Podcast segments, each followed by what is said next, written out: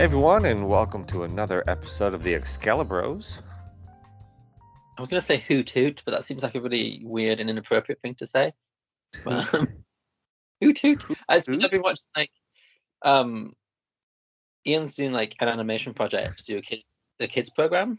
Uh-huh. So we've been watching kids of kids programs, like okay. like preschool, preschool programs, and there's one with an owl that just goes hoot hoot every, like, five seconds, and it's in, it's, like, locked in my brain. Um, but like, I now know what it's like. Jason says, you know, snicked. Uh, it makes sense. Like, hoot, hoot. Is there an owl connection to any other books ever?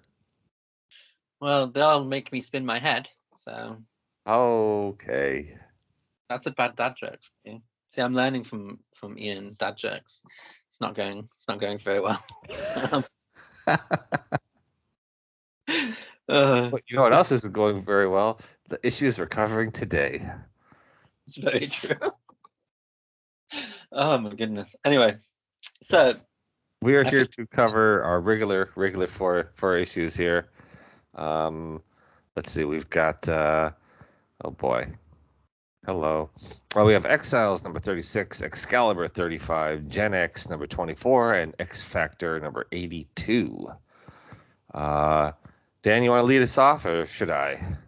I'll go. I'll go with Excalibur um thirty-five, the flashback episode or issue, or just this flashback, um, with oh, Rachel, I think it's Rachel, um, mm-hmm. on the front cover. Over the house. Oh no, no, that's the... not Rachel, right? That's uh, isn't that the little girl they're saving? Oh, uh, never mind. Ignore me. Yes, that is Rachel on the cover.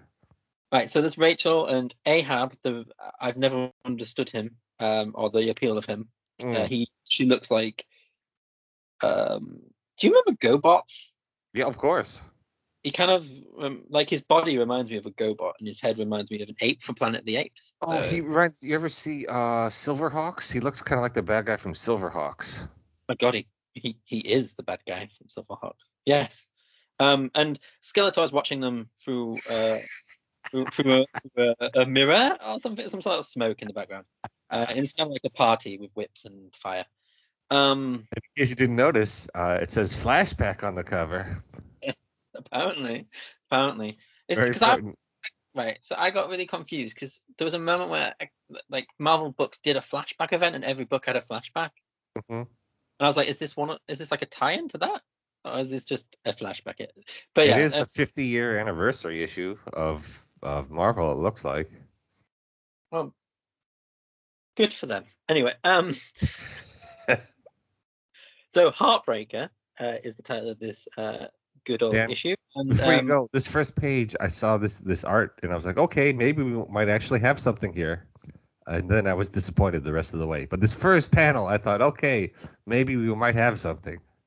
This first panel is really moody, really, like, sort of, um, sort of, I hate to use the word dark, but it's got, like, a mood and a, a, a feel to it, like at the beginning of a horror movie. Uh-huh. Sort of thing going. And I was actually also very excited to see where this was going to go. Um, So our creatives are, um, I don't have first names, Lobdell, Ross, Milgram, Oliver, Lopez, Kavanagh, and DeFalco. I imagine you can just interchange them in any order apart from Oliver. Um, and they're probably the same, the same impact. So this issue of Excalibur essentially is about a young girl who um, has been taken by a, uh, I want to call, say, a crazy person. And ex- uh, the whole nation... Um, as what always happens when a young white girl uh, gets kidnapped in, in mm-hmm. uh, everyone, um, it's on the news for at least two days. And uh, everyone's, like, waiting for bated breath. And, of course, being England's or Britain's uh, premier super team, Excalibur have been drafted in to help. Uh, let's ignore what has just transpired for the past thirty-some uh, issues and have a sort of traditional-esque superhero book. Essentially what we're going to um, attempt. Uh, Kitty isn't allowed her big shitting, sh- like sh- I said shitting, that's not even like a word, a big party, uh, be- oh, welcome back party, because of the young girl. And um, Kitty has so- one panel. She's in one panel. It's because it's not written by Claremont and there's no, like, shower sequences. So one panel right. is of course. It's fine. Um, don't worry. If you're gonna, mi- you're not gonna miss out on your um, oogling uh, male gaze in this issue because Rachel make more than makes up for it. Um, mm-hmm. So uh, Kitty wants to invite the missing girl to her party when they find her, and that's Kitty and Kat. Um, Brian is quiet, not because he's angry at Megan for once, um, but because he's praying for the little girl as him and Megan fly across London. And um, Rachel's been drafted in by the police to do her mind mind powers, which she keeps correcting. It's psychic powers or psionic powers, or depending on how she feels, telepathy. Mm-hmm. Um, and so she's there at the police station to interview the suspect. She um, there's a, a police detective. I forget his name. Let's just call him Die. It, they say. As it Die. Oh yeah, it's Die from the beginning. Good God. The detective Die, who uh, Brian obviously gets along with because he's a chauvinistic pig. Mm-hmm. Um, Rachel isn't very impressed with. Rachel does her Phoenix voice, voice and uh, dries him off like a blow dryer, and um, uses her powers to go into the suspect's mind. Lo and behold, it wasn't him, but it was some sort of evil creature, demon, psychic presence from a different dimension. Uh, she does seem to glean that the, the girl is um, on the moors, which, if you are uh, uh, familiar with geography, um, London and the moors are quite some distance away, and so this guy really did like travel to uh, drop this person off in the middle of nowhere. Um, mm-hmm. When he traveled slightly closer and still drop him off in the middle of countryside nowhere. um, but it, but in but in Excalibur terms, it is literally a drive away, not a five or six hour drive, but per- perhaps like thirty minutes, com- mm-hmm. according to Lobdell. Um, yes, poor poor girl. Um, I forgot. Sorry, psychic demon makes a bomb. Everyone's happy. Unhappy. Rachel does the uh, the, the running joke of um, fine thanks and you, which is the running joke that she has throughout the uh, issue. The young girl's down a well. Um, mm-hmm. Oz. The the detective comes armed to the teeth, and I feel like Lobdell doesn't also doesn't understand um, British British arm laws and um, weapon laws, because even the even our police aren't allowed to arm themselves that uh, distinctly. He dresses uh, up like a like a little green army man. Yes, he is. He is literally like he's going to war. Um, Rachel, who was just being called a hooker, goes into a skin tight, spiky, normal costume. Mm-hmm. Uh, flies around a bit, has some sort of like moment where she goes back into the past, her past, which is our potential future. Um, Ahab's doing his usual throw a spear, seemingly annoying gruff business. Rachel is uh, thinking that it's all not right, but acting like it's it's right. It's sort of like she's along for the ride. Uh, they capture Nightcrawler, who was one of the only like sort of X-Men that survived in that future, and um, she helps him helps Ahab kill or take Nightcrawler. Then we find out that I didn't even know this was a character that was real. Um, the thing that's been haunting everyone is a skeleton masked dude called Despair. Yep. Sorry, I just look at the way they've written the name. Like it's like, oh, we'll, we'll write it, but we'll hide we'll hide it as well. Like he's called Despair, but we'll we'll try and be clever about it. And it's just yes, it's like, D apostrophe spare because creative. I love, I love it because he literally looks like a He-Man action figure as well. Um, Skeletor, Skeletor with his bathrobe, and um, him and Rachel have a. Uh, tit-a-tat. He's like, I'm gonna win, and she's like, no, you're not. And he keeps like going on about having the Phoenix Force's cosmic despair, which will allow him to take over this reality. Meanwhile, um, G I Joe uh, finds the well and jumps down it because he can't get to the girl, because that's logical. Um, and then Despair uh, commands water for some reason, which then floods a bit more of the well. Rachel finally just snaps out of it, or has just been playing dead all along. It's kind of like pointless, uh, and then sort of fires hope because the little girl's not dead, and melts him down to ashes. And he's like, I'll be back, and she's like, and I'll be waiting. And um, everyone's happy. She makes an umbrella out of her psychic powers. The end. You gave that issue way more time than I would have. Way more time. I felt like I felt like I, I, I needed to um. Anyway, um, need to give it some expanse. I feel like, the st- to be honest, right, the plot isn't bad.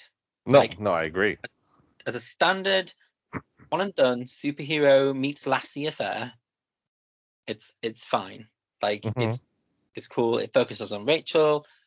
It's got like a bit of sort of intrigue. It's got a supervillain. It's kind of like a Saturday morning cartoon thing. It's got a don't fall in wells safety sign. It's blasted all of it. And um, yeah, I think as a, as a plot, it works. Execution. Sure, I, I agree. Execution, on the other hand, I think it's a bit sort of. It's not as bad as before, previous issues, but um, I think it's a bit all over the place. Mm-hmm. Um, the dialogue is very uh, Lobdell trying his hardest to be Claremont, trying his hardest yes. to be funny. Mm-hmm. Um, and it, it, it, it reads quite sort of bland because of it. And the art is all over, it's just all over the place. There's some really nice panels. And there's some really like sort of semi-decent panels, things that you'd think like like the way they draw uh, Rachel in some pa- pages reminds me of like the facial features of like Lois Lane. Mm-hmm.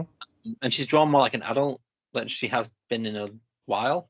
Right. Um, but then there's some panels where everything's distorted and just the color work though I actually quite like. Um, it's clearly uh, Oliver's like sort of style.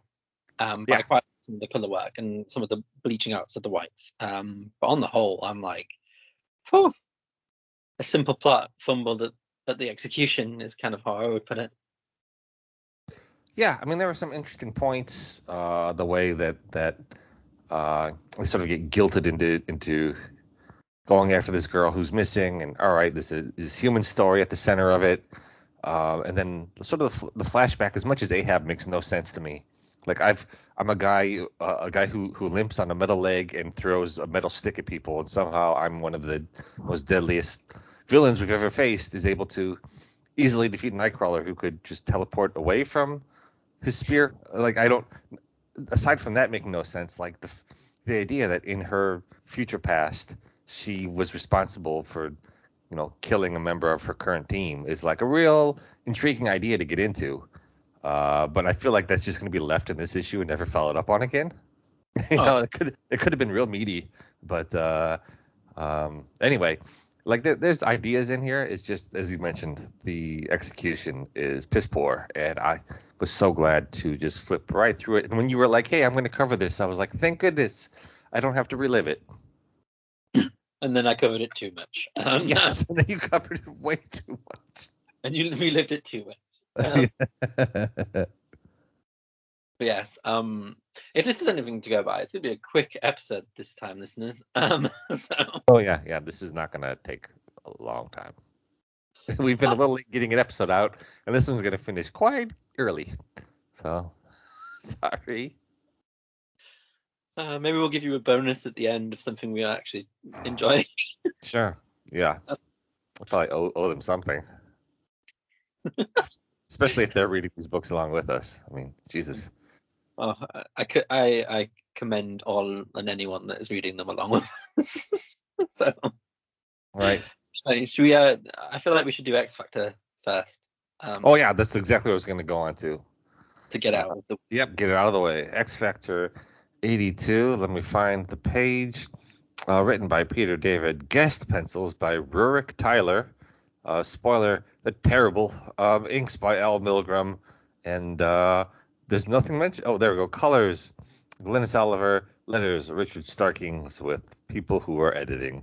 And uh, on the cover, we have Havoc, who is likely being, uh, I don't know, sycoph- Siegfried, uh, burned alive by Pyro, which is nothing that happens in the book. Um, This is kind of, if this was like a mask that Pyro wore, this would be a pretty cool mask for him to have on. This like giant Joker grin with the uh, like the goggles. I can't believe it. I've just read it's um it's Quesada uh, that's doing the front cover. Hmm. Mister Editor, Mister Ruler of all Marvel. Is he still ruling Marvel? I don't know. Um, so whatever his name is. Um, I actually really like this front cover. Like it's a full on like um. sinister evil bad guy winning kind of front cover that when you were in the store like comic shop younger you'd be like, ooh, oh yeah, Havoc getting roasted. Yes, it's not in that way, don't think of it that way. Yeah, um, no, it's an appropriately like evil and, and intriguing cover. Just, you know, not that the inside will support I, this. If I if I'd spent one dollar twenty five cents on this, I would have definitely felt cheated. Mm-hmm. one dollar twenty-five. Oh my goodness. All right, let's get into this. Uh, somewhere at some dock in some city that it's not named, uh, some uh, army people are complaining about war uh, until a vagabond shows up who they ignore. He falls into the ocean, and then he's absorbed by Sauron, who, shocker, is still alive in case you were reading X-Force. Uh, and he claims to have killed Cannonball, which I don't think happened, but whatever. Meanwhile, back in X Factor headquarters, um, the liaison to the government, Val, is upset at Multiple Man, who makes jokes at her. And then, and the the only good thing about him, this issue that I enjoyed, uh, was he's wearing a Ren and Stimpy shirt. So, fun for that.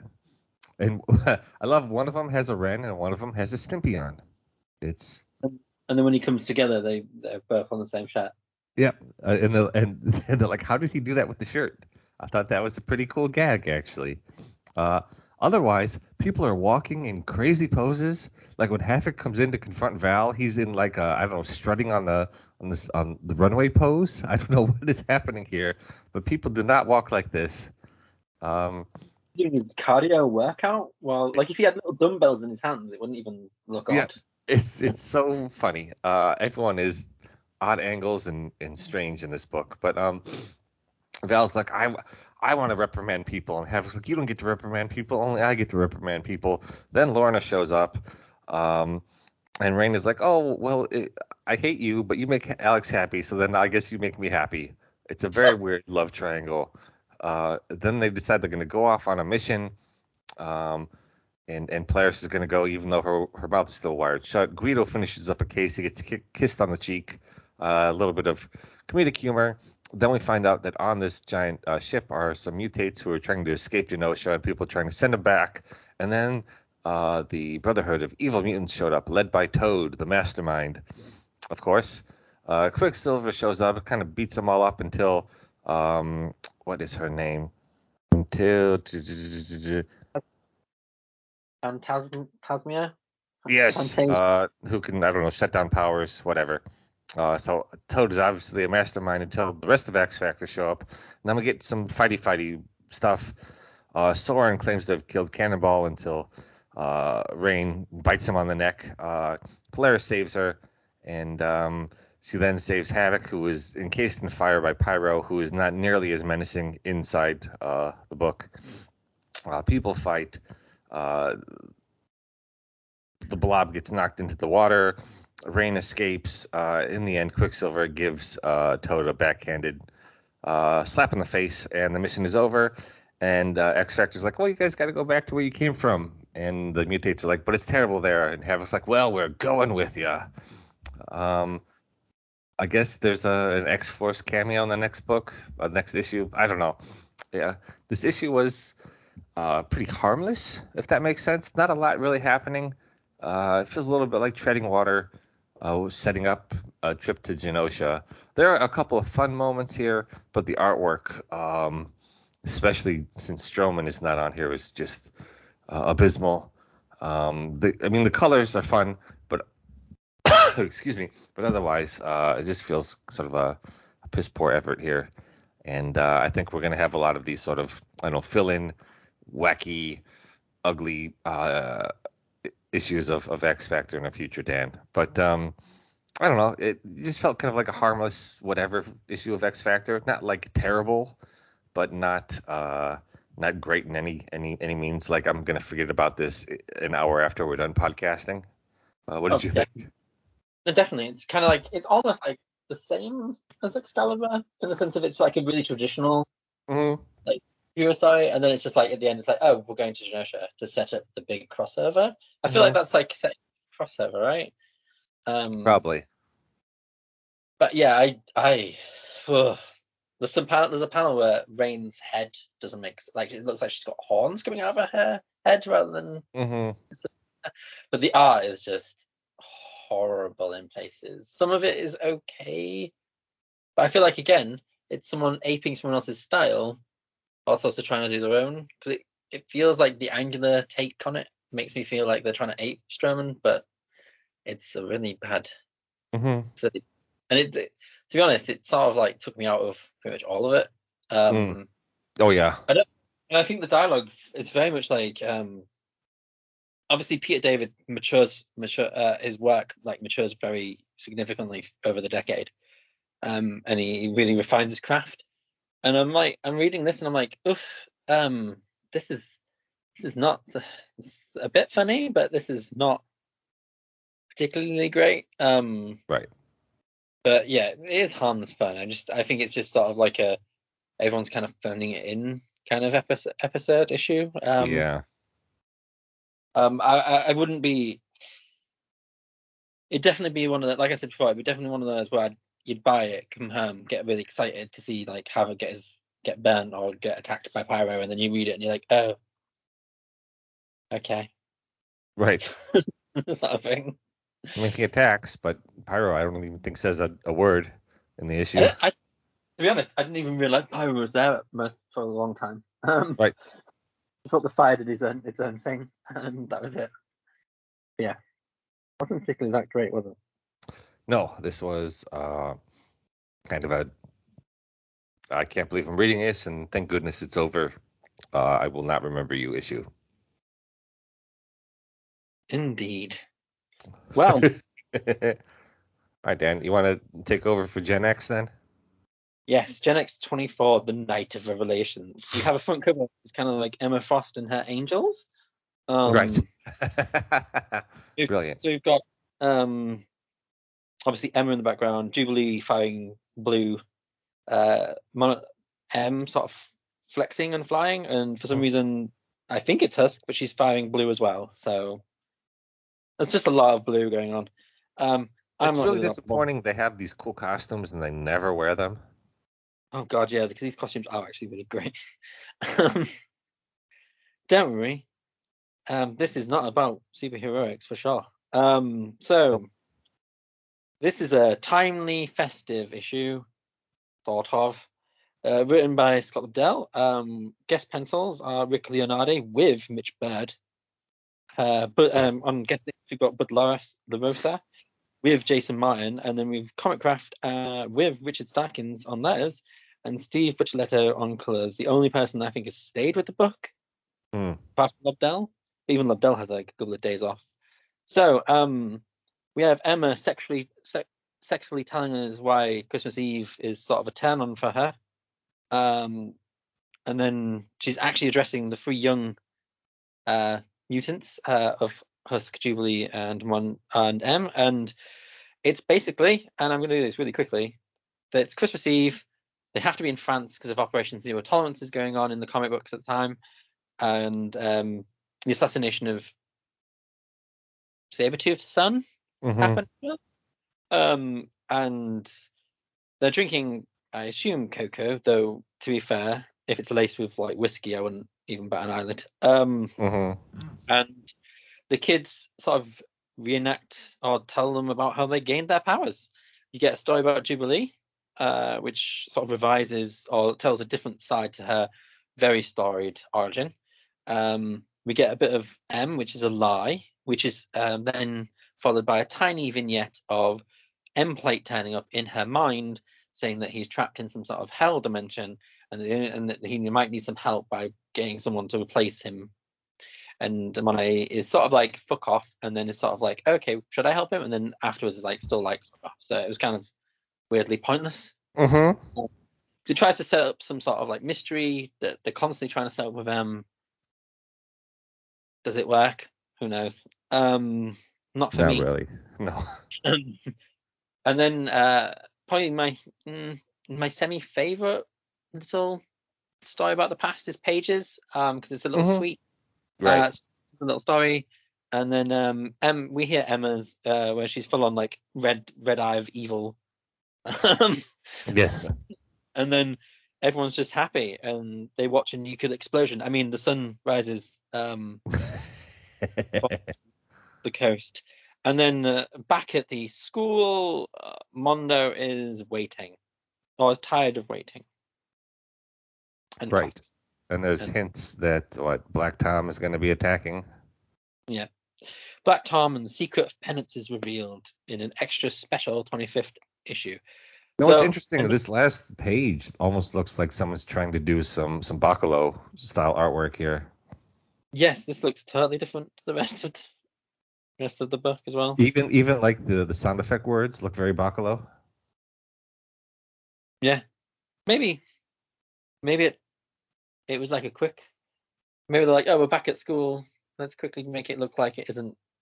Because, so we've had um, Leonardo on the book before, and it had like a really nice dreamlike quality to it.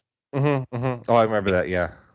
I think when Bird takes over, like the book looks, which is kind of just after M's, it's when Page starts, kind of looks, slo- the birth kind of sloppy. Um, yeah. Monet's face, because because the way the hair is drawn, Monet's face just looks like it keeps moving. Her actual facial features, her eyes and her nose, keep moving around her actual physical face. Yes, um, and there's a there's a point where her hair starts to look like a like a scarf or like a head covering. Yeah, and it's kind of weird and off-putting. Mm. Um, and the art does seem to change from like almost like from page to page between artists. Oh, yeah. And I feel like it is another treading water. What are the girls up to? Sort of issue, right? Um, and it's supposed to, I don't know. It feels like if Lobdell hadn't done really good character work previously in the series, maybe I would have been more favourable. But it feels very much like a let's try and do some character work and I don't know, remind people that these people are mutants and what it meant to them to like get their powers. But mm-hmm. outside of I'll kind of not really focus on the emotions of it, I'll just like breeze through it and then do this weird bit with M plate because why not?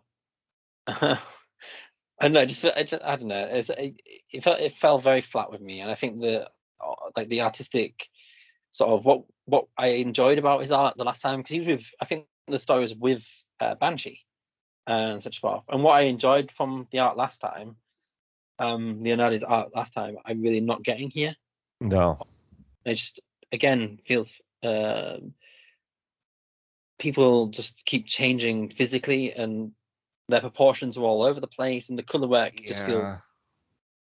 It's like that digital color work where everything's really flat. And like I said, it, it's supposed to be the sunrise, but it looks like a a bomb. It does. It does. like, like the color work just is weird and over the all over the place. Anyway, there you go. How about you? How do you feel about? I mean, I was. Um.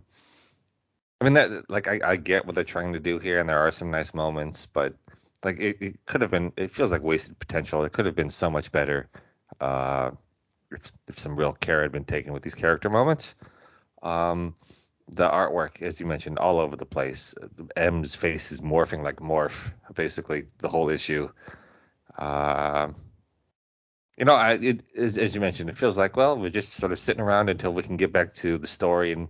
Someone can finish up doing Gen X so that someone else can take over.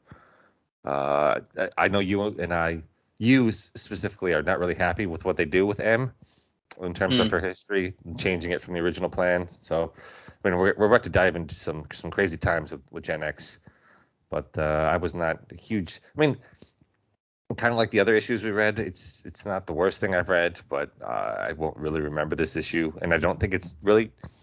Created to be remembered. It was just created to have something on the shelf for that month, and that's the impression I got. Uh, oh, you put it out. I read it, and let's we'll Marvel and I will both forget about it. Yep, pretty much. There could be a reason this isn't on um, uh, Marvel Unlimited. Like they're, they're so embarrassed by it, or or they've completely forgotten about it. Rather, maybe it's just like a a thing like it's, they. Maybe Lobdell's like, I'll never come work for you again if you put that issue out. Um, well, uh, I think we're glad to be moving on from that. Hopefully, we've got some better better things to come. But let's uh, let's move on to Exiles number thirty-six then. Uh, writer Judd Winick, pencils uh, and cover by uh, Mizuki Sakakibara, uh, inker Wayne Foucher, colors Transparency Digital, letters Dave Sharp. Uh, and some people are editing. And on the cover, we've got uh, Morph dressed as Marilyn Monroe uh, as dancing on light things. I don't really understand the point of this cover at all. Like, her dress is, is flowing up uh, like that famous movie scene, but there's no wind or anything. She's just sort of floating in space. Um, do you know why we have this on the cover? I don't know. I like like I like to think that the because like obviously you've got the chain of Earths, but the, are they supposed to be suns? I don't know. I, I, I don't know. It's it's weird, but it's a thing. Mm-hmm. It's been so long, I can't remember where we left off uh, on this book, but apparently we're on an Earth where the Fantastic Four have just gotten back uh, from their first mission. Uh, there are no other heroes, and the Thing is going crazy.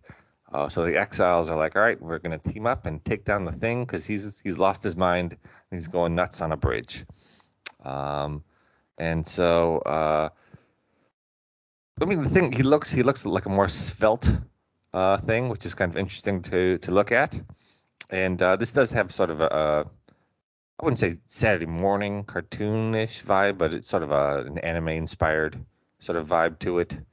Um, the Thing goes crazy. Cal and, and uh, Heather show up and try to take him down, but uh, they're kind of no match for him as he knocks him into the water. Meanwhile, uh, the rest of the team is in the city helping people escape, except for uh, Invisible Girl, who uses her, her shield to make sure people can't escape. That was a very strange panel to me. I didn't know what was happening there.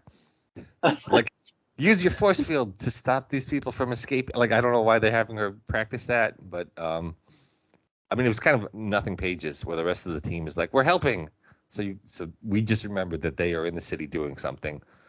Uh, meanwhile, Morph is with uh, Reed Richards, Otto Octavius, and Tony Stark as they're trying to come up with a way to calm the Thing down. Uh, and then Cal jumps in into uh, the river to um, save Heather and take down the Thing. They n- think they knock out the Thing. They try to escape the water, and then the Thing knocks them out onto the the beach. Uh, Reed and Morph show up with some kind of laser to try to bring the Thing back to normal, get him under control. And maybe they have done that, but on the beach, Cal is like, you must kill me because I wasn't on the Brood home planet for four weeks. It was four years, and I've had eggs in me the whole time, and now I can't stop it, so you have to kill me before I am taken over by the Brood. And then at the end, he's taken over by the Brood.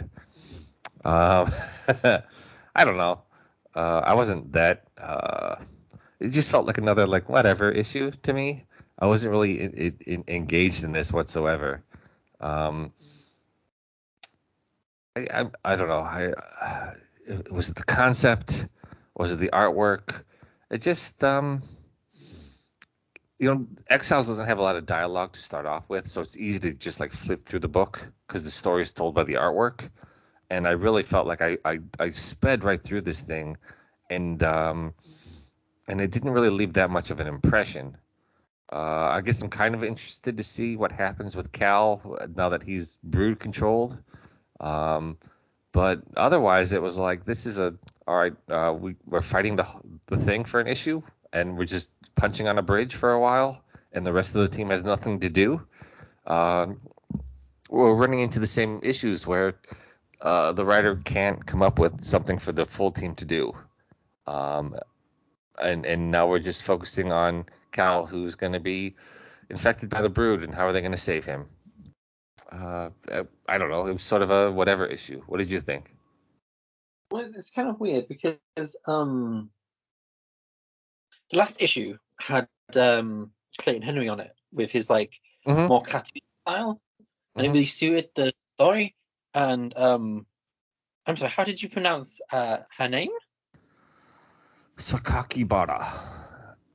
Uh, um, I really like like the pages under the water are really nice, like, mm-hmm. like a real great uh, um, sort of sense of motion to them. Mm-hmm. And I, I I kind of appreciate like soaking wet um, Sasquatch and some of the other panels and like the sort of more thin um, thing going on. Mm-hmm. Mm-hmm. Um, and I can't fault the art at all, but I agree with you that it feels more like it's still Saturday morning sort of storytelling. It's very simple. Um, and and the art doesn't isn't for me because of Clayton Henry being on the last issue, and he's actually on the next issue, the concluding part of the story. Mm-hmm. Like having um, this looked like more like a, a sort of more like an independent comic. Yeah. Uh, comic. In between, sandwich in between two like Saturday morning cartoon style comic books. It's really uh-huh. weird choice. Like I, I know for a fact that I believe um, she takes over the book uh, very soon. There's like uh, for a couple of issues.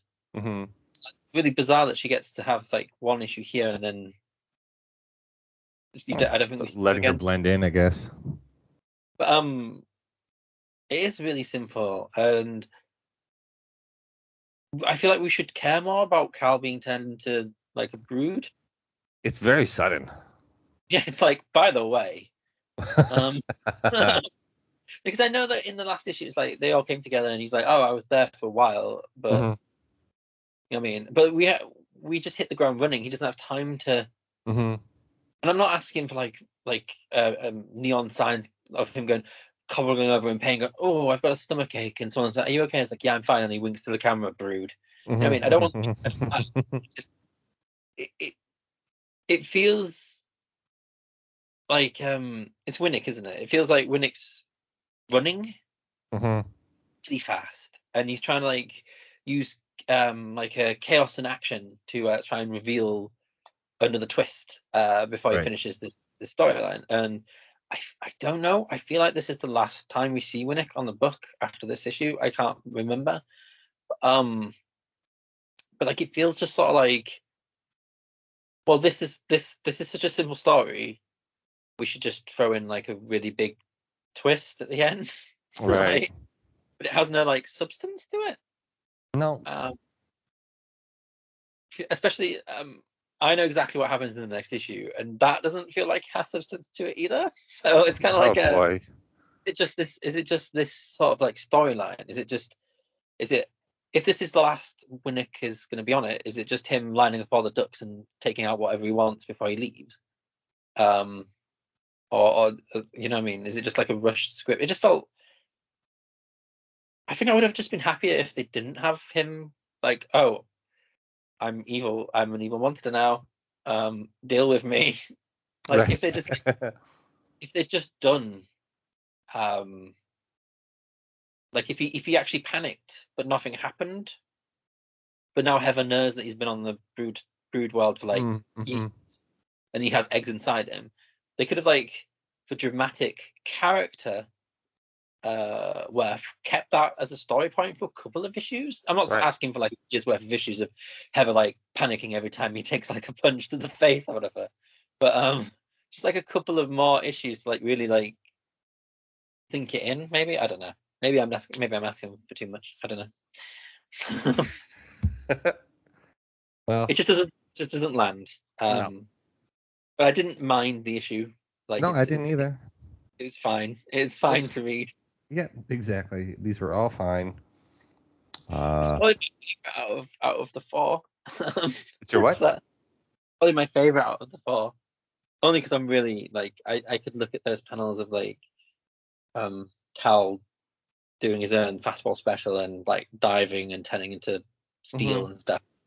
Um, It was nice, list, like, seeing him do his powers. Probably. Oh, yeah, like, yeah. I mean, it was. I, I enjoyed flipping through the pages. There are a couple of panels I, I quite enjoyed, but it was this. Was, this is a week. That's all. I, it was a very like bland week, Dan. That's all.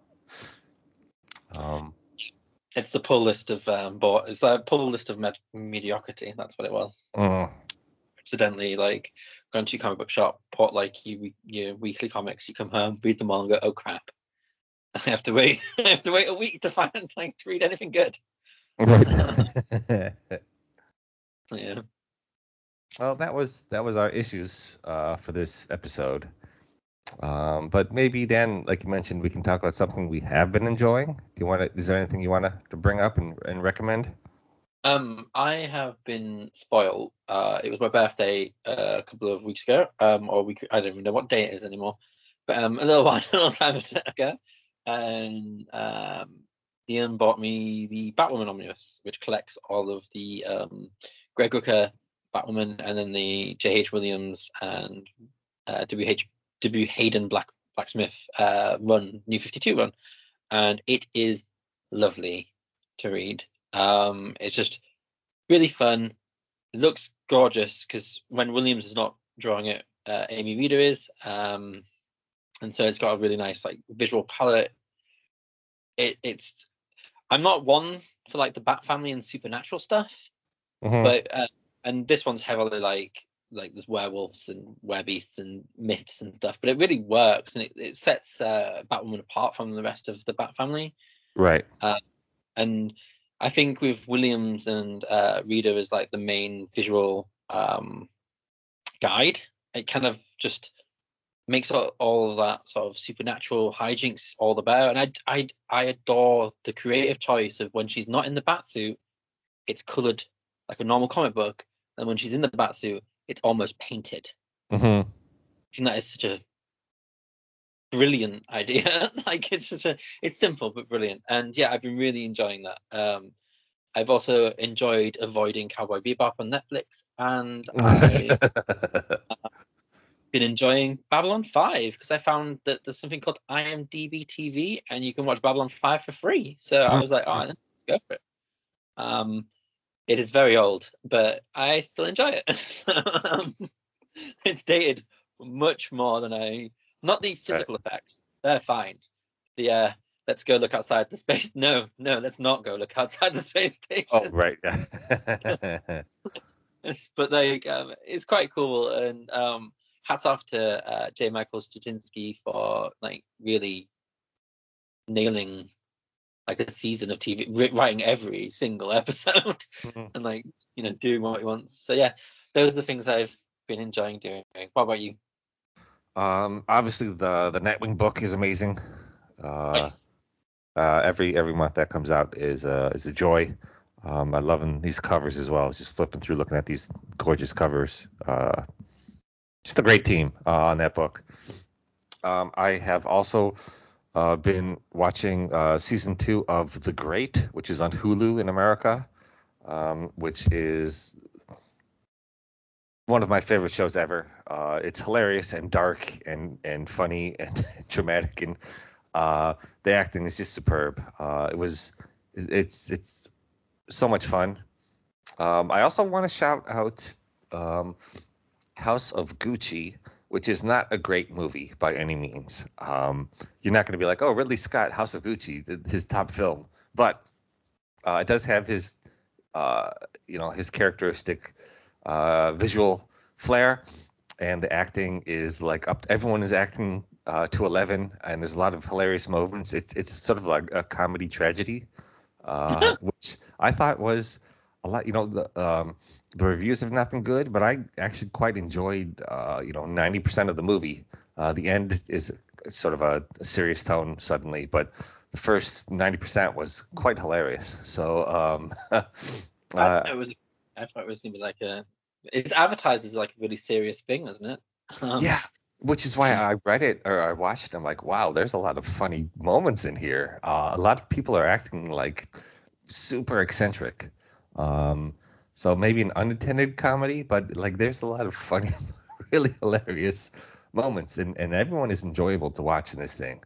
Uh, I can't remember the last time I watched Al Pacino and thought, oh, this guy's actually acting. But he felt he was, he was doing something, you know? That's amazing.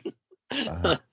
That literally should be uh, one of the quotes on its poster. um, it's like if ever Bruce Willis is in a movie, you're like, oh, this guy's just phoning it in, or Al Pacino recently, or Harrison Ford, you're like, oh boy, is he going to phone it in, or is he actually going to do something?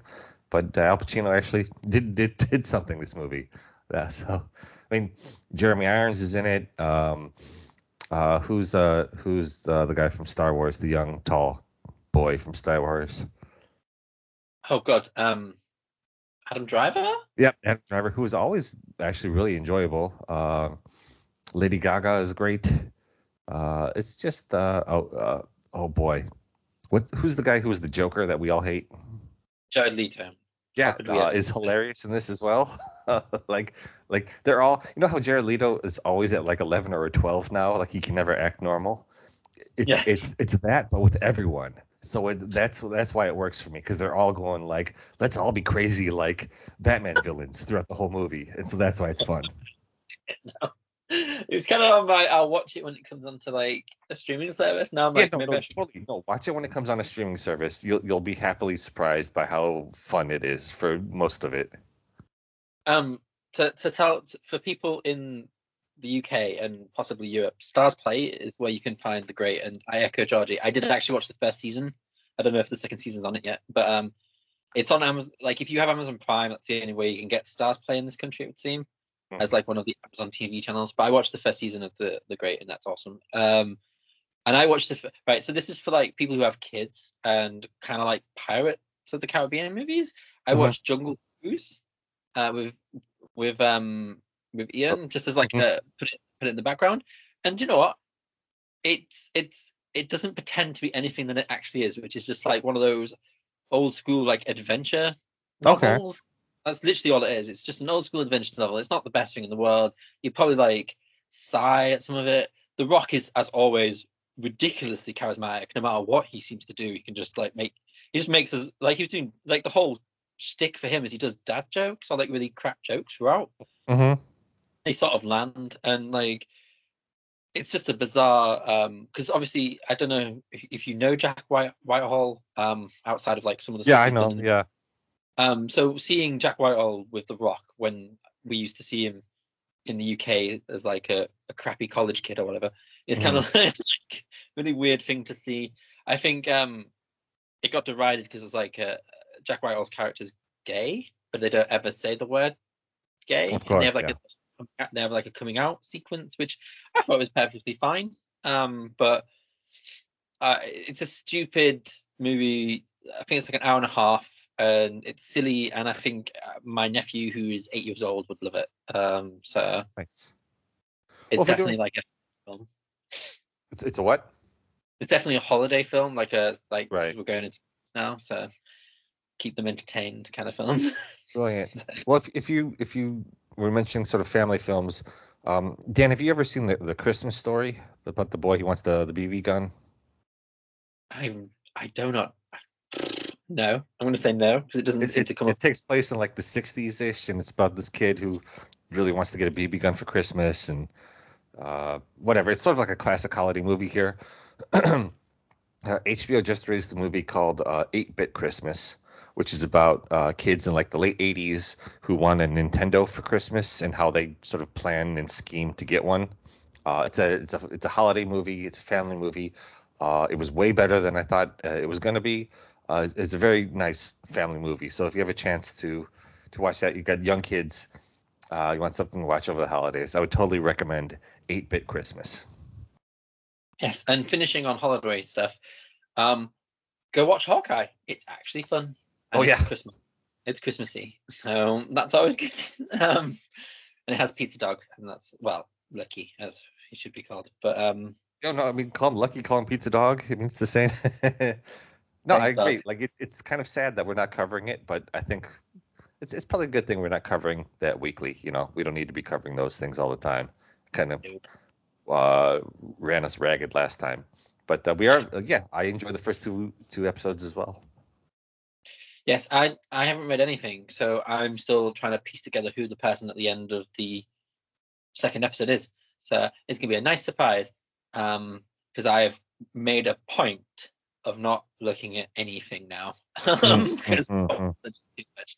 Because I'm trying to watch um, uh, Discovery, but because of what Paramount just pulled, we can't really watch it in my country anymore. Well, we All can, right. someone else.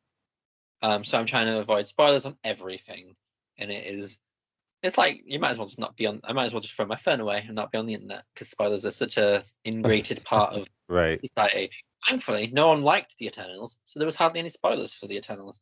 Um, so um, I actually didn't mind it, but anyway, um, yeah, I'm trying to like avoid, especially when Spider-Man comes out, because I'm just gonna be like away from the internet, um, because. There's just going to be so many spoilers. Oh, yeah, that um, probably will, yeah. I hope it's set at Christmas, Spidey, or I feel, I'll feel cheated. Um, I don't think it is. It doesn't feel like it is. I know, but I, I always feel cheated when they release them. Like The Matrix, uh, the new one, is is like Boxing Day or something in this country. Comes mm-hmm. out, and I'm like, it's not set at Christmas. Like, the older I get, the like, the more like, it needs to be set at Christmas. Um, says the person that will only watch like Batman Returns or like Gremlins because they're Christmas movies at Christmas. Um, someone pointed out to me that Prometheus is set at Christmas, and I was like, fuck you, I'm not watching that again. um, so, like, it's set at Christmas, I was like, yeah, no, no, it's fine. Um, I draw the line on some movies, Christmas right. movies. So, yeah. But anyway. All right. Well, Dan, uh, as always, pleasure talking to you. Uh, where where can everyone find us? Um, you can find us on podbean.com forward slash Excalibros. You can find us on Twitter at Excalibros one, where you can tweet us whatever you want, or not tweet us. It's your choice. And you can just type us into Google, and we will turn up straight away at the top. At Podbean, I think, is the top, and then like we're on uh, iTunes and Stitcher and all the other podcasting mm-hmm. platforms. There you go. Alrighty. Well, uh, that was great. Uh, hopefully we'll be back uh, in a couple weeks with another episode, maybe even a holiday episode, who knows, uh, before we uh, take a little holiday vacation. Um, but uh, Dan, thanks so much, and we'll see everybody next time. Bye. Bye-bye. Holiday episode. Yeah.